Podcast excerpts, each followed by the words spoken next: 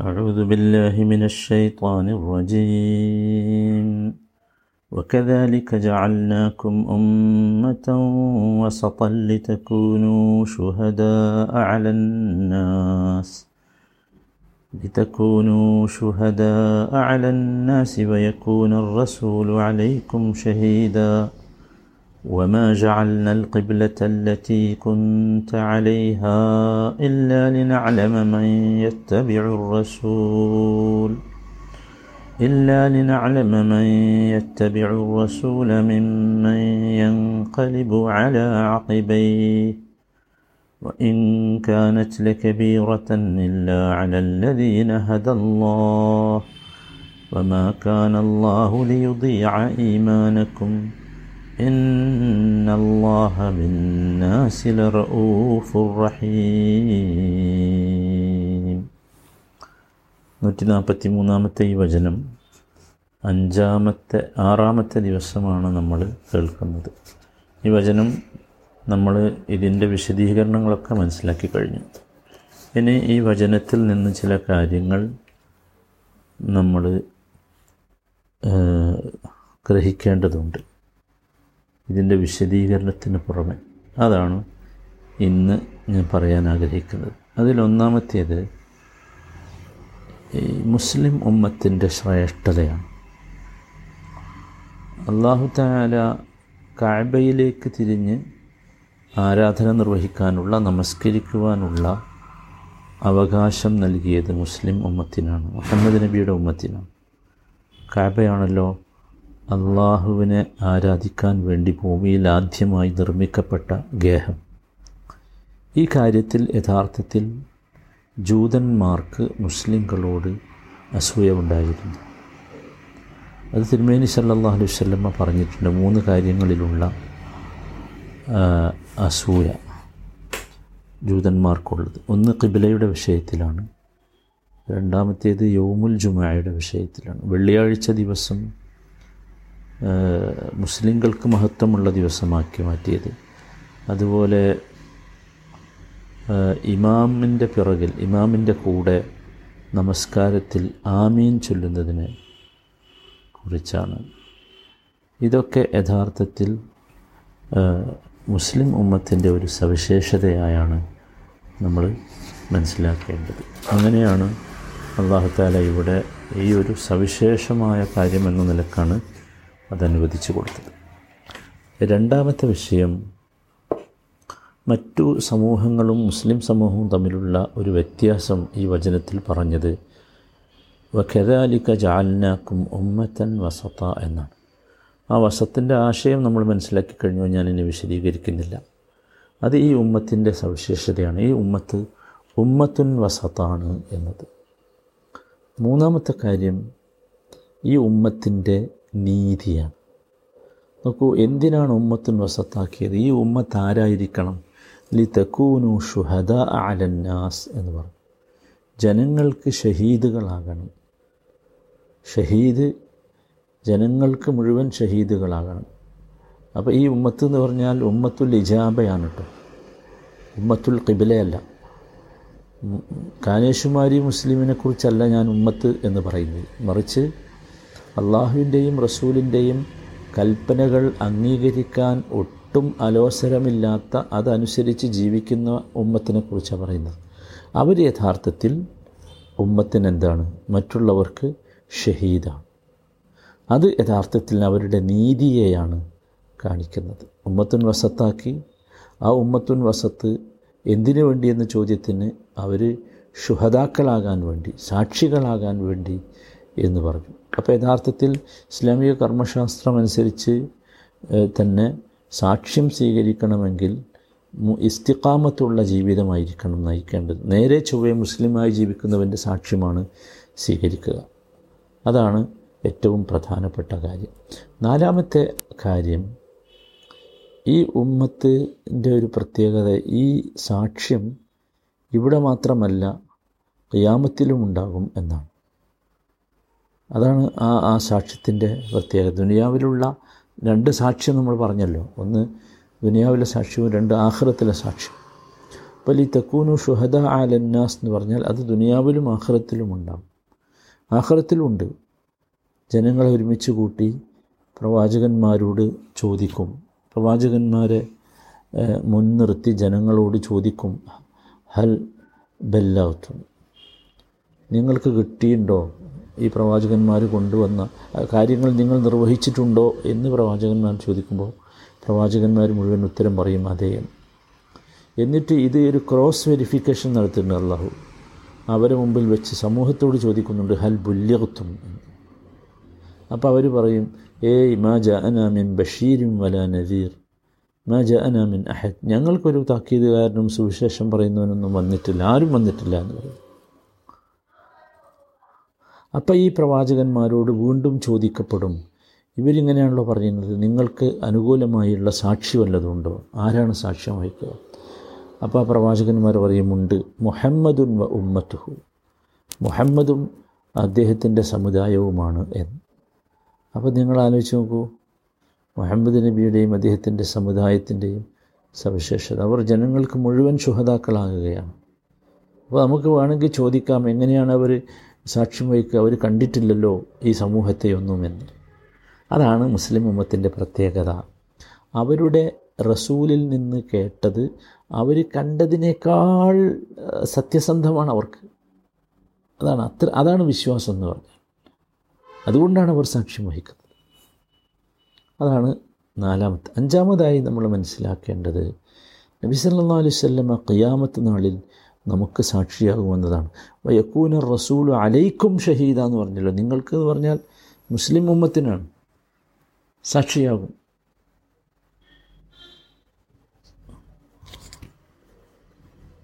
അതാണ് മുസ്ലിം ഉമ്മത്തിന്റെ പ്രത്യേകത.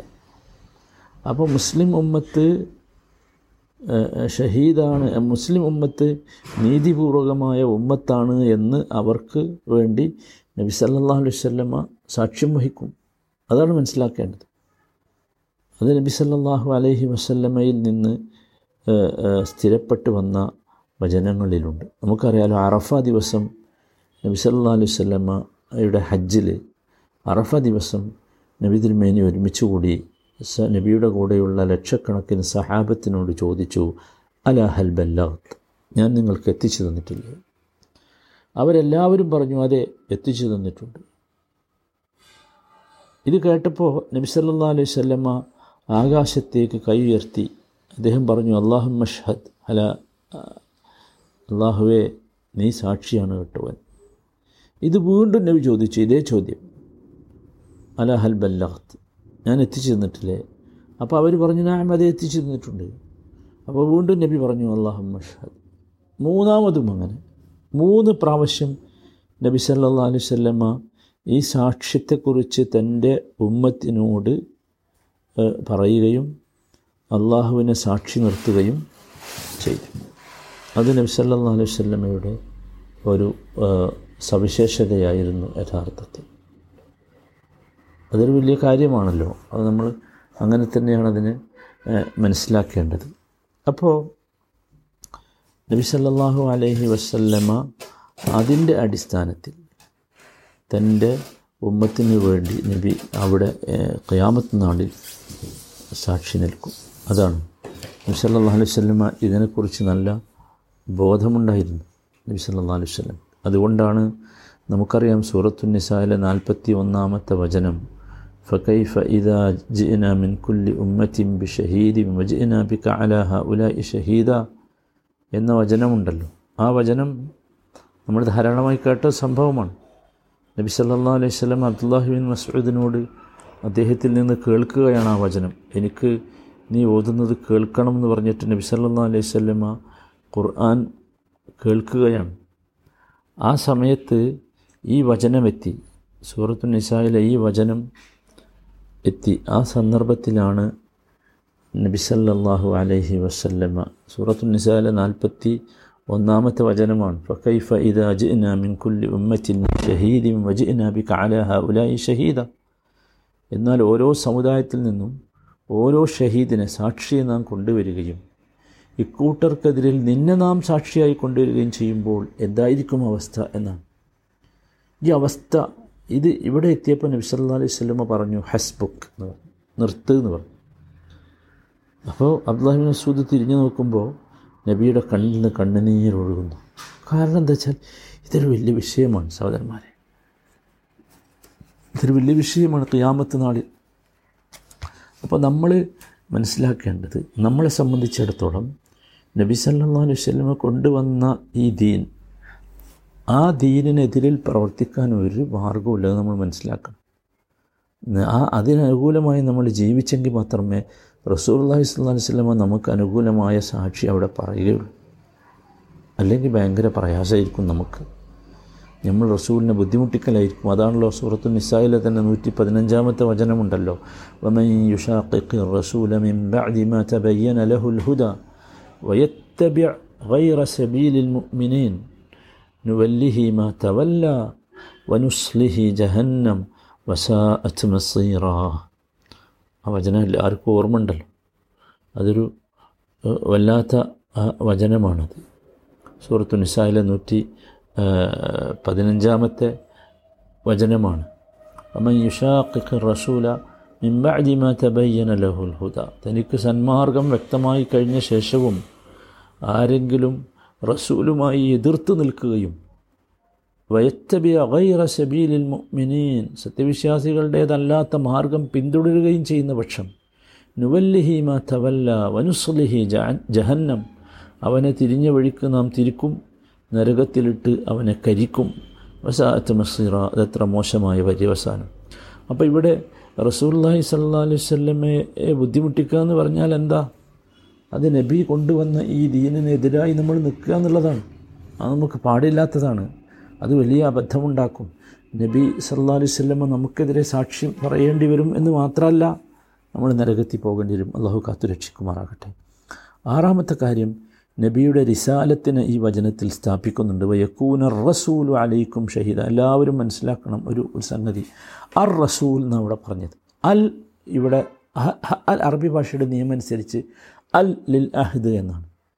അത് ആര ഒരു പ്രത്യേകമായ ആളെ പറയാനാണ് അവിടെ അർ റസൂൽ എന്ന് പറഞ്ഞത്. ഏതെങ്കിലും റസൂലല്ല.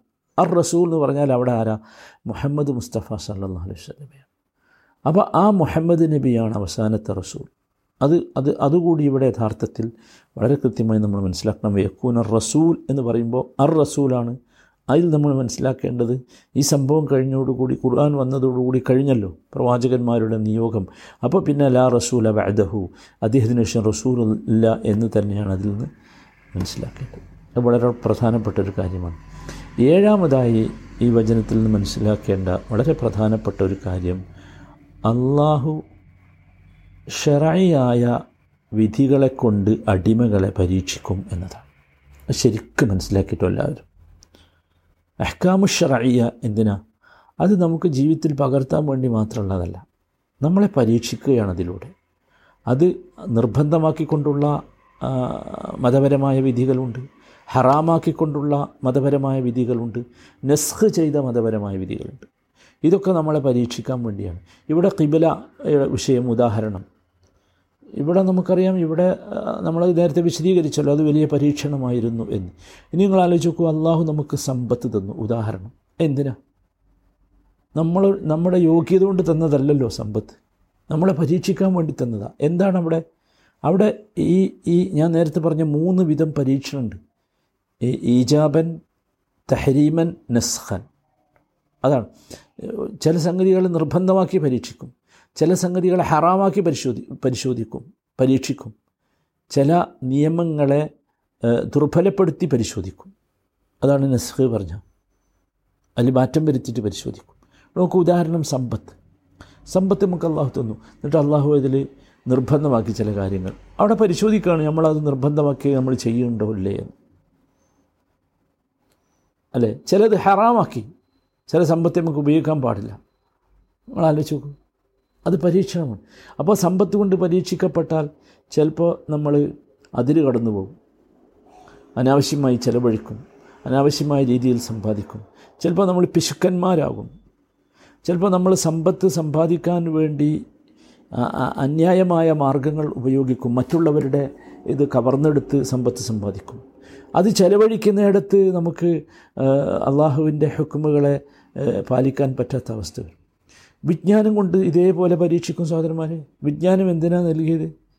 അള്ളാഹു പരിശോധിക്കും വിജ്ഞാനം കൊണ്ട്. വിജ്ഞാനം കിട്ടിയ ഒരാൾ അതനുസരിച്ച് പ്രവർത്തിക്കുന്നുണ്ടോ ഇല്ലയോ? ഒന്ന്. രണ്ട് പ്രവർത്തിച്ച ശേഷം അതനുസരിച്ച് അയാൾ അത് ജനങ്ങളെ പഠിപ്പിക്കുന്നുണ്ടോ ഇല്ലയോ? രണ്ട് മൂന്ന് അതുപയോഗിച്ച് അള്ളാഹുവിന്റെ മാർഗത്തിലേക്ക് അവൻ ആളുകളെ ക്ഷണിക്കുന്നുണ്ടോ ഇല്ലയോ? ഇതാ ഞാൻ പറഞ്ഞത്. ഇത് നോക്കൂ. നമ്മളെ ഒരിക്കലും വിചാരിക്കരുത്. മറ്റു അള്ളാഹു നമ്മളെ പരിശോധിക്കുന്നത് അഹ്കാമുൽ കൗനിയെ കൊണ്ടാണ്. പ്രാപഞ്ചികമായ സംഭവങ്ങളെ കൊണ്ടാണെന്ന് വിചാരിക്കരുത്. അതിന്റെ ഒരു ഭാഗം മാത്രം കൊറോണ ഒരു ഭാഗം മാത്രമാണ് അതിനേക്കാൾ വലിയ പരീക്ഷണം അഹ്കാമു ഷറയ്യ കൊണ്ടുണ്ടാകും അപ്പോൾ ഇത് രണ്ടിലും നമ്മൾ എന്ത് ചെയ്യണം? നമുക്ക് വിജയിക്കാൻ സാധിക്കണം. അള്ളാഹു തോഫീക്ക് നൽകുമാറാകട്ടെ.